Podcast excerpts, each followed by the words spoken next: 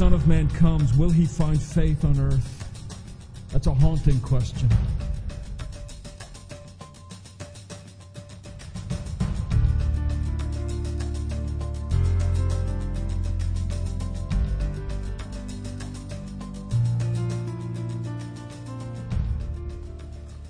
Mm.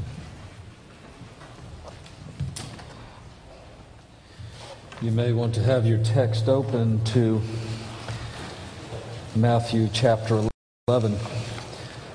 Again, we have not abandoned the fruit of the Spirit in Galatians five, but this will be our foundational text this morning.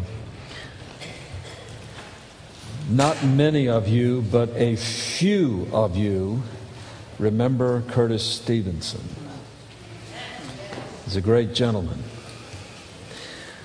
My first year here, which was back in the Neo-Paleolithic era, Uh, but my first year as pastor of this church, I had made some change in how we did things, and um, I'm, I'm not going to tell you the details. All you need to know is I had made some change because, after all, I was a seminary-trained pastor, and I knew how things ought to be, and I had made a change.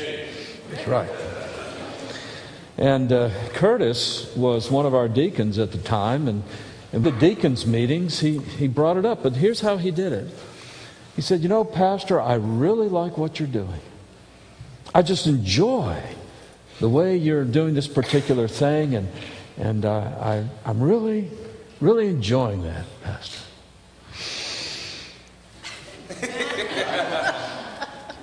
You know, I also enjoyed the way we did it before. And that's all he said. Folks, to this day, we do it the way Curtis liked. It took me about a week and a half to two weeks to realize that this man had told me I was wrong, and I had enjoyed it. He told me I was completely off base, and I needed to rethink the thing, and I felt like, wow, you know, I'm having a great experience here. And that's when I realized that among his other great gifts, Curtis Stevenson had the gift of being gentle with me. Gentleness goes a long way. Most of us don't really believe that. What, what we think is that anger goes a long way. Uh, if somebody's doing something wrong, what do you need to do? Well, you need to line them up, look them square in the eye and say, you know, you slug. Here's what's wrong with you, your mind, your thinking, and by the way, your dog is ugly. You know, and we just we just sort of dump on the poor person, and we feel like this is the way that you get things done. You you just set them straight. And we use all kinds of ways to, to justify that. We say things like, I just speak my mind. Yeah, like that's a, you know, a really neat thing. Or I just tell it the way it is. No, you tell it the way you think it is. You don't know how it is. You know. And uh, we have this idea like it's some kind of virtue to, to get in somebody's face and to yell at them or to get mad at them or to, or to browbeat them. Some of us think that's the way God works, don't we?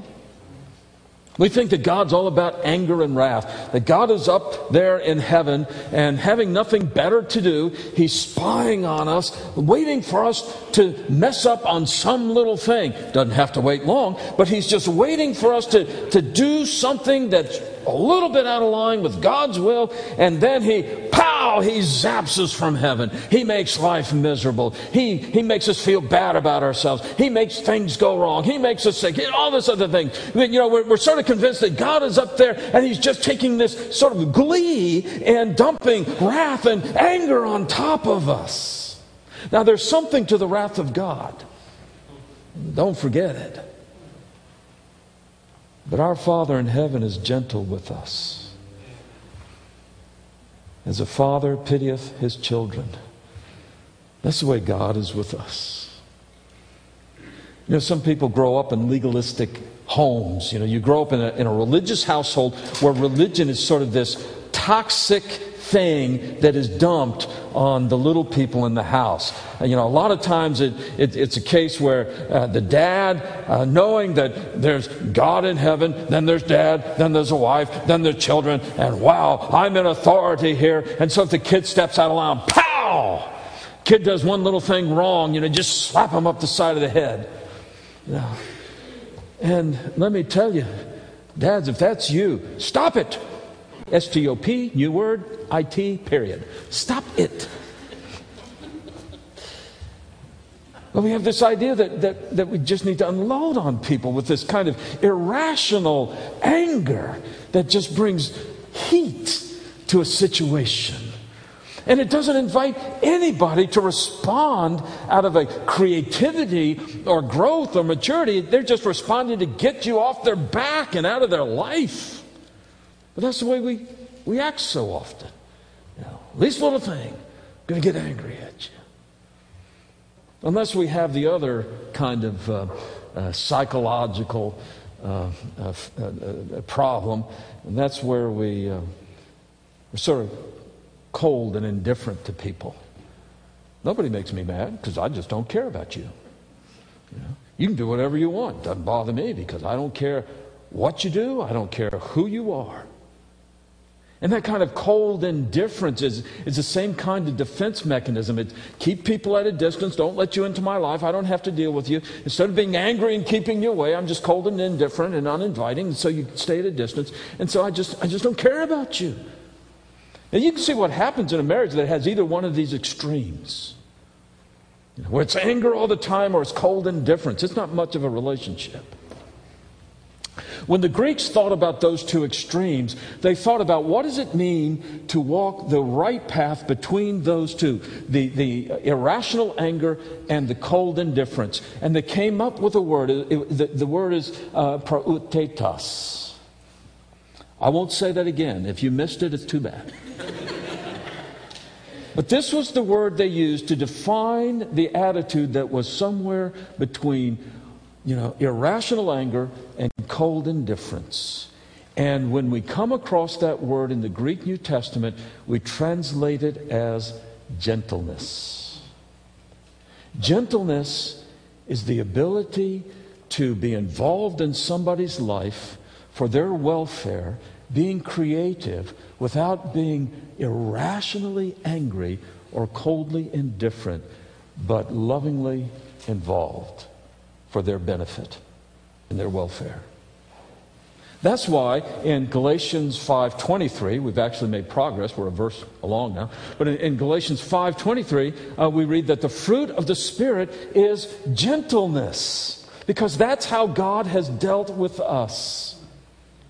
He has dealt with us not out of some irrational anger that would just destroy us on the spot. He has not been coldly indifferent and left us to our own devices that we might wander into an eternity of darkness. But rather in kindness He has come to us and He has shown us our error and He has shown us that we are wrong. He's given us a way to be improved. And when you uh, connect up with God by faith and that grace of God works in your life and you realize He's showing you the sin and He's showing you how to repent and He's showing you how to be a new creation in Christ, and He's doing all this by the work of the Holy Spirit, you realize God has just told me I was wrong, but He's made me right again.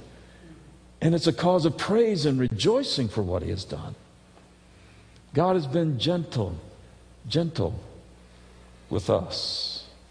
When we run across that, that word um, that shall not be repeated uh, in the Greek New Testament, it's, it's usually translated as gentle or gentleness. Uh, but there's another way that it's translated, and that's meekness. In fact, if you grew up on the King James Bible, the authorized version, and you learned the fruit of the Spirit, uh, you would have said meekness, not gentleness. You would have said meekness. Now, in sixteen eleven, meekness was a really good word to translate that Greek word. Okay. Um, In sixteen eleven, it made sense. But today, people don't view meekness the same way. When we see that word meek, we think weak. We think someone who's a Casper milk toast. Someone who just uh, sits on the side and, excuse me for living. I'm, I'm just going to go over here. Do you mind if I breathe? And uh, Look, if I'm in the way, I can I can go somewhere else. And but uh, you know, is it okay? And, and we think of meekness as someone who's inconsequential and who is uh, uh, just sort of an undesirable kind of thing. And so we we connect the idea of meekness with weakness, and we're wrong to do that. But that's sort of the general uh, feeling that people have. And so when they go to the uh, Sermon on the Mount, and Jesus said, "Blessed are the meek, for they shall inherit the earth." We don't get it, because how can weak people inherit the earth? It's pretty clear the strong people are, are inheriting the earth. It's pretty clear that those who are able to get their way and to just sort of uh, browbeat their way uh, through relationships and, and problems and situations, those are the people who are getting ahead, and the and the and, and the, the, the people who are retiring and just sort of, you know, the, the, you know, I hope I don't bother you. Know, you know, those people, they're not getting anywhere. But when you understand that the Word has more to do with gentleness. Blessed are those who, because God has been gentle to them, are gentle themselves, and who do not dump irrational anger into the world, nor do they become a conduit for cold indifference.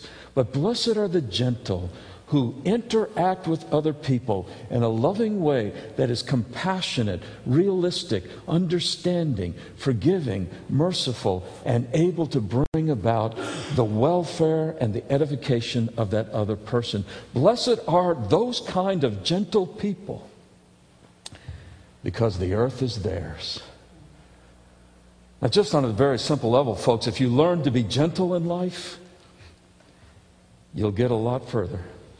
You know, you, you think that, uh, you know, the, the, the bossy person, the overbearing person, you, you, you think they're getting ahead. But, but folks, if you learn to be gentle the way God has been gentle with you, the earth is yours. The earth is yours. And so uh, when we read the Word that, uh, you know, the fruit of the Spirit is gentleness, Uh, we might say meekness, and that connects us up with the Sermon on the Mount. Just understand it's the same Greek word or word family. It has to do with gentleness. Now, let's confess something. Gentleness isn't real high on our list of things we're worried about. When you read the, the nine...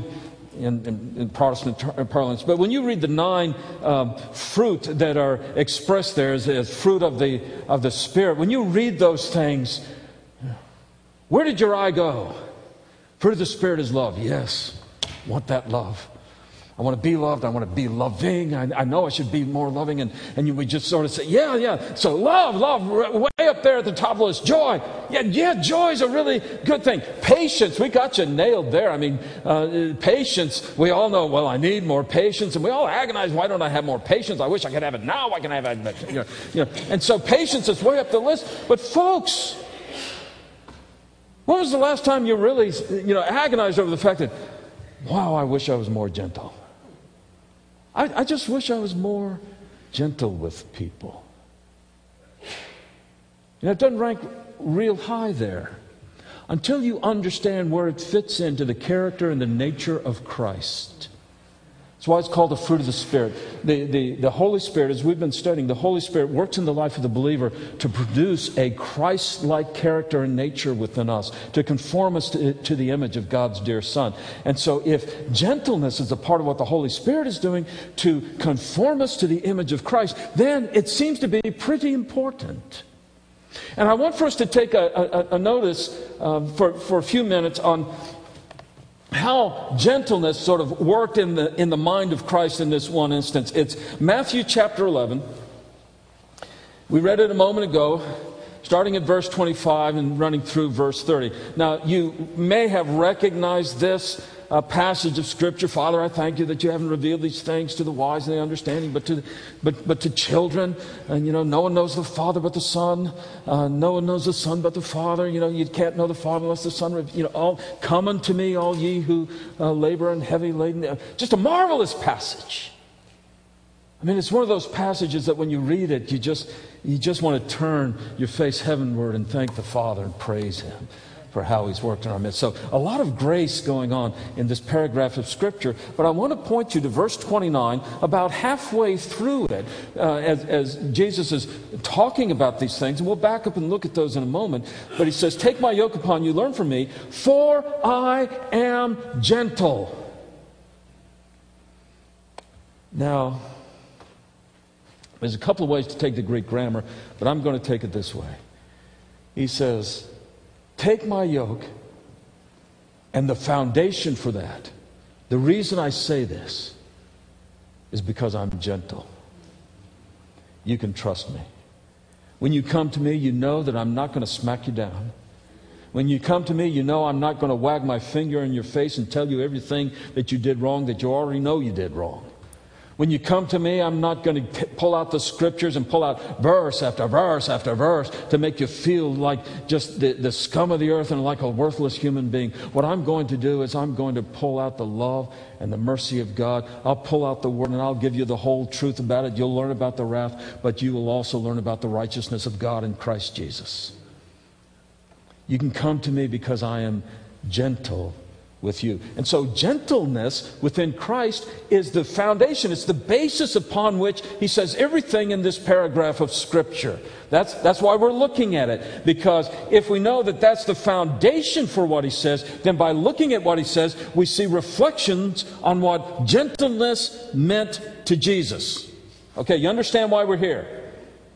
Nod yes, or we'll be here all morning. All right. So we know why we're here. Let's back up to verse twenty-five. Jesus declared at that time, "I thank you, Father, Lord of heaven and earth." That's pretty big. You know, "I thank you, Father, who happens to have created the entire universe, who has sovereignty over everything that exists, who has the absolute right and prerogative to accomplish anything according to his will. I thank you, Father, you're the Lord of heaven and earth. Everything that exists falls underneath your sway. Father, I thank you. And here's why I thank you. Because though you are Lord and sovereign of the universe, possessed with all righteousness and goodness and wisdom and power, all those things, Lord of heaven, I thank you that you have hidden these things from the wise and understanding, and you've revealed them to little children." What's he saying? He says, "Father, I thank you that you didn't make us come up to where you are. You came down to where we are. Father, I thank you that you didn't put some impossible burden upon us that we have to attain the wisdom of heaven before we can know you. I thank you, Father, that I don't have to study and get an academic degree in Torah. I don't have to be a Sadducee and a Pharisee and a scholar and a scribe. I don't have to be the kind of person who, who's just got everything na- nailed down in a systematic philosophical system. I don't have to have all the an- answers. Father, I thank you that when you dealt with us, you didn't make us achieve in order to be noticed, but you noticed us in order that we might achieve. Father, I thank you that you dealt with us like little children." You see, gentleness, gentleness understands where we are. When you're gentle with somebody, you understand where they are coming from. Um, you know, I want people to understand me. You really ought to understand me. I'm not that complicated a person. You know? And so if I say something that's a little snippy, you should understand that I was having a bad day. You should understand that maybe I'm a little depressed. You should understand that, well, I didn't mean anything by it, but, you know, I, I, I, it just slipped out. You should understand that, well, I'm a little sick today and I'm under the weather. You should understand me. On the other hand, the moment you say something that's out of line, well, I got to straighten you out, give you a piece of my mind, tell you what I think. You see, we want people to understand us, and we do precious little understanding of others. It wouldn't take much prayer, but at least a little more than we're doing, for us to start looking at people differently and understanding where they are. You know, um, oh, how blessed the home is where parents understand their children and understand and are gentle with their children. Jesus said, I thank you, Father, you deal with us like children. You know, you got children in the household or grandchildren in your life. Uh, have you noticed something? They're out of control. These little human beings, you know, if, if you just wind them up and let them go, they're, they're going to destroy everything. You know, I know this to be true. I have scientific proof. You know, uh, you ever see a little kid walk into the, the gymnasium or C L C? They walk into the gym. They walk in. The moment they see all this open space, what's the first thing they do? They start running around.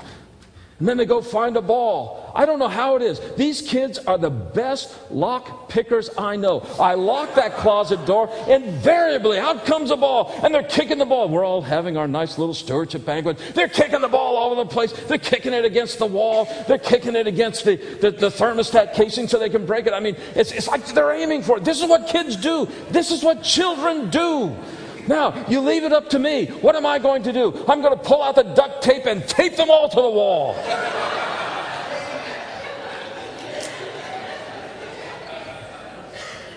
What, what is the loving Heavenly Father going to do? He's going to guide that. He's going to say, you know, these kids are having the time of their life. And someday, when life is against them and they don't know where to turn, they're going to think to themselves, I'm so sad today. When was I ever happy? And they're going to say, I was happy in church. I was happy in church. You know, we, we've got a hallway right, right out here. It goes into the, the education building. It's a straight hallway. I think it's about one hundred ninety-five feet long. When I saw that hallway on the architect's plan, before we had turned a, a shovelful of dirt, I just knew every child in the church was going to want to race the length of that hallway. Saw a kid the other day. I, I, I can't remember who it was, but a cute child. But, uh, you know... He came running up the hallway, got almost to his dad, and he said, you know, that was funny. He turned around and started running the other way again. He was going to just keep going back and forth, back and forth. You know, one of the most useless things you can say as a parent is, well, let's just take our children out to play and tire them out. Mom and dad come in tired. The kids come in ramped up. I mean, they're, they're ready to go. This is what children do. Children are figuring life out. They're trying to put life into perspective. They're trying to uh, to understand what's expected of them. They're trying things. They're failing. They're stumbling. They're falling. Hey, they're children. And oh, happy the child whose mom and dad are gentle with them and understand where they're coming from and delight, delight in dealing with their children as children. Because that's the way our Father in heaven has dealt with us. We're confused a lot of the time. We're just trying to figure things out. We break stuff. We didn't know we weren't supposed to break it. Honest. You know, I thought people made lamps so I could come up and break them. You know, and, and why did you put something on the table if you didn't want me to knock it off? God understands where we are. And He deals with us for who we are. So Jesus said, I thank you, God. I thank you, Father, that you deal with us as children out of the gentleness of your heart. And not only that, in verse um, twenty-six, he says, yes, Father, such was your gracious will. Not only does he deal with us gently as children, but it is his pleasure to do so. This is a delight to God. This is what, what makes him happy. It's to love us and to be gentle with us as children. Well, well let's read on in verse twenty-seven. Then Jesus says, He says, all things have been handed over to me by my Father. By the way, that sentence makes no sense at all unless Jesus is God. You know, somebody tells you, Bible never says Jesus is God. All right, but there's a bunch of stuff in there that doesn't make any sense if he's not. And this is one of them. It says, the Father's given everything to me. Well, God can't give everything to, to Jesus unless Jesus is God. I mean, I'm not, I hate to do theology on you, but, but that, that's what's going on here. This verse is deeply, powerfully uh, what we call Christological. It's about Jesus. It teaches about the relationship, the eternal relationship of, of, of Jesus the Son with God the Father. Um, it, it, here, let, I'll, I'll read on. All things have been handed over to me by my Father, and no one knows the Son except the Father, and no one knows the Father except the Son. You know, there, there, there's some folks who say, well, that, that's just generally true. He's not saying anything about himself. He's not saying anything about uh, the Father in eternity with the Son, you know, and it's just a general proverb. Nobody knows dad but the son. Nobody knows the son but the dad. Let me tell you, if it's a proverb, it's wrong. It says no one knows the, the father but the son. I think mom knows him. I think brothers and sisters know him. I think his dad and mom know him. I think the neighbor's home. In fact, you know, until you go through uh, therapy, the son hardly knows the father at all. So, you know, just as a general observation of the human condition is just off base. It only makes sense if Jesus is saying, God the Father knows God the Son, and God the Son knows God the Father, and they know each other in a uniquely profound eternity of love that, that binds them together in glory. That's where I'm from, folks, he says. No one knows uh, the Father but the Son. Uh, okay, so no one knows the Father except the Son. By the way, if the verse ends there, we are sunk. No one knows God the Father but God the Son. And if the verse stops there, we have no hope. That's why the, the next word in the English translation is slathered in grace. No one knows the Father except the Son and grace. And anyone to whom the Son chooses to reveal him. That's grace, folks. That's giving us something we don't deserve. That's giving us a relationship that we could never generate ourselves. Jesus says, I, I reveal the Father to you. Now what's going on there? Jesus says, and I don't lose sight of why I'm here. And I don't lose sight of the goal and the purpose of all this. He says, I'm here to reveal the Father to you. Teaching great, miracles great, healing great. You know, religious discussion's great. He says, but I'm here to show you the Father. I'm here so that you would know the Father. Out of the gentleness of his heart, he brings us to our Father in heaven. Now here's the thing. Gentleness as a quality that the Holy Spirit generates in the believer, gentleness doesn't lose sight of the goal. And the goal is the glory of God. Again, some of you have children, grandchildren, nieces, nephews. You, you got little human beings in your life. You know why they're there? You're being punished? No. They are in your life for the glory of God. Mom, dad, you're looking at your at your little one and you're scratching your head again, trying to figure what's going on in your head. And, and you have no idea. You know, what am I to do with you? Here, here it is. I don't know exactly what you're going to say and do. That depends on the situation. But the ultimate goal is the glory of God. Your purpose as a mom and dad is to lead your children to Christ. That they would know Jesus as Lord and Savior. I want my kids to be happy, yes. I want them to be content, yes. I want them to be competent, yes. I want them to be self-sufficient, yes. I want them to be able to earn an income, yes. I want them to live long enough to take care of their mom and dad in, in, in our old age and keep us in a lifestyle to which we've grown accustomed, yes. I want all these things. But folks, it means nothing if you don't lead them to Christ. If you don't bring Jesus into the home with gentleness. With a gentle spirit, dealing with your children the way God dealt with you, understanding that these little human beings, they're going to say some nutty things and they're going to wander around and, you know, someday they're actually going to turn out okay. But your task is to lead them to Jesus. That's what gentleness is about. Jesus said, out of my gentleness, because I am gentle, I am bringing the Father to you. Just think about your relationships, you know, in, in work, for example. You, you've got the boss who's domineering and overbearing, and it's hard to imagine, but it happens. You know, and, and you just don't know what to do, and every day is just a burden to get there. You know why that boss is in your life? It's so that you can manifest the glory of God in his presence. Hard to do. That's what a gentle spirit does. How can I bring the glory of God into this? The glory of the Father into this. So Jesus says, I'm, I'm, I'm doing this because I'm gentle, and, and out of my gentleness, I bring you to the Father. I bring you to the throne of the Father. Let, let's read on. And then verse twenty-eight. Come to me, all who labor, they're he- heavy laden, and I will give you rest. Take my yoke upon you and learn from me. great invitation of Scripture. First meaning is salvation, folks. Come to me, all of you who you're just bowed down by the weight of sin. You're bowed down by the weight of care, and and and and, and you're, you're you're just under this tremendous burden of life. Jesus said, "Come to me, all of you." There's no asterisk there. You won't look at the bottom of the page. A little asterisk says, "Except you." Come to me, all who labor, and all of you who are heavy laden, and I'll give you rest.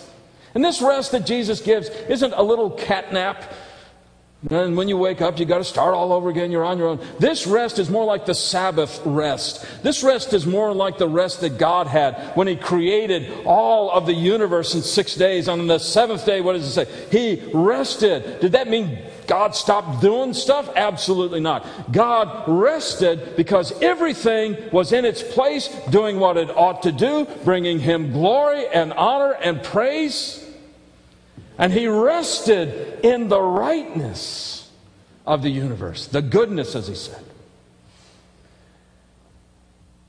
And when we come to Jesus and He gives us rest, it is resting in the knowledge that He makes everything good, and He works for our well-being, and everything is right as we live and walk in Him. A lot more could be said about this, But, that, but that's, that's the general uh, meaning of the verse, that, that when you are apart from God and under heavy burden, come to Jesus. He says, come to me, I'll give you rest.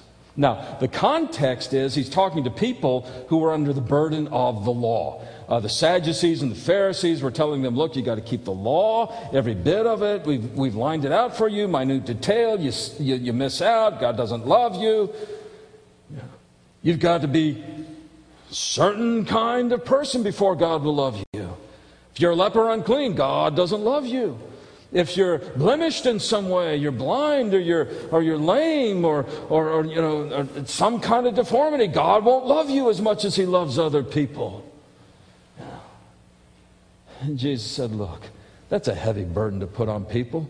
He says, and I don't do that kind of thing. Take my yoke on you, because my burden is, my yoke is easy. He'll say later on, right? He'll say, my yoke is easy. That means it fits you perfectly. That means when you when you have the yoke and you're, uh, uh, of Jesus, it, it, it's, it's it's comfortable and form-fitting, and it gets the work done. And he's talking about a human yoke, by the way, not an ox yoke, um, uh, that, that goes across the shoulders and allows you to lift up with ease the, the, the task before you. He says, I, I've fitted this to you perfectly. That's what happens when you come to me. You take my yoke, and it's easy and it's light.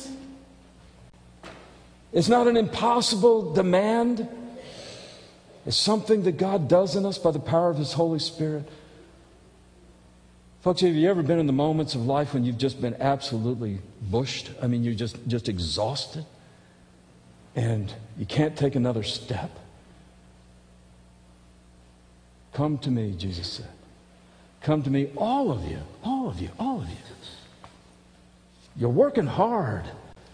The burden is heavy. Come to me. I'll give you rest. I'll give you rest. See, the, um, the gentleness of Jesus leads Him to work and move for our well-being in life. This is Jesus who by right had all the glory of heaven belong to Him. Jesus who by right could walk into the throne room of God and all the angels would bow down, all the saints would cast their crowns down before Him, and He could walk up to the throne of the Father and take His seat at the right hand. That was His right.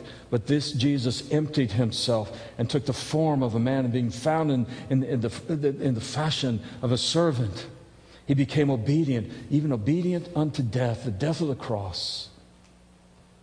And He did that for us. And Jesus said, I did that out of my gentleness towards you. I did this as a way to be gentle toward you. So, um, so as, as we're running up to this, this the, the reason that we're in this passage. Jesus said, look, God deals with us. He understands who we are. He keeps the goal in mind. He keeps the purpose uh, of, of the glory of God in mind.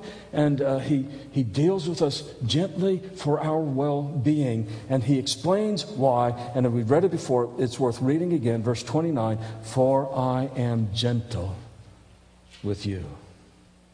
Now, this, I think, explains why gentleness is a fruit of the Spirit in the book of Galatians. We haven't forgotten that. The book of Galatians is about what God does by His grace in our lives. We, we, are, we appropriate it by faith, but it's the grace of God from the start to the finish. And part of that grace is the work of God's Holy Spirit with us. You, you remember in, in uh, chapter five, Paul said, well, the deeds or the work of the flesh is, and he listed them out, and we, we spent one week on that. And then he says, but the work of the Spirit is, the fruit of the Spirit, and we're spending two months on that. That's the work of God in our lives. And so when you accept Christ, the Holy Spirit comes into your life. What is the Holy Spirit doing? He is conforming you to the image of Christ, making you look like Jesus. And Jesus is gentle, and his gentleness expresses itself in this love and compassion and understanding, the edification of others. And that gentleness is an expression of who Christ is. And the Holy Spirit is working to bring that up into our lives.